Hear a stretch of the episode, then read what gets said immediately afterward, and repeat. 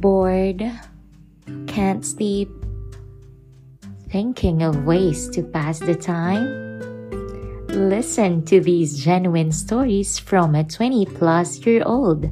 Some are typical and some are not. But hopefully, each story can help while you are dealing with your 20s. Let's make our 20s extra worth living. Cross fingers.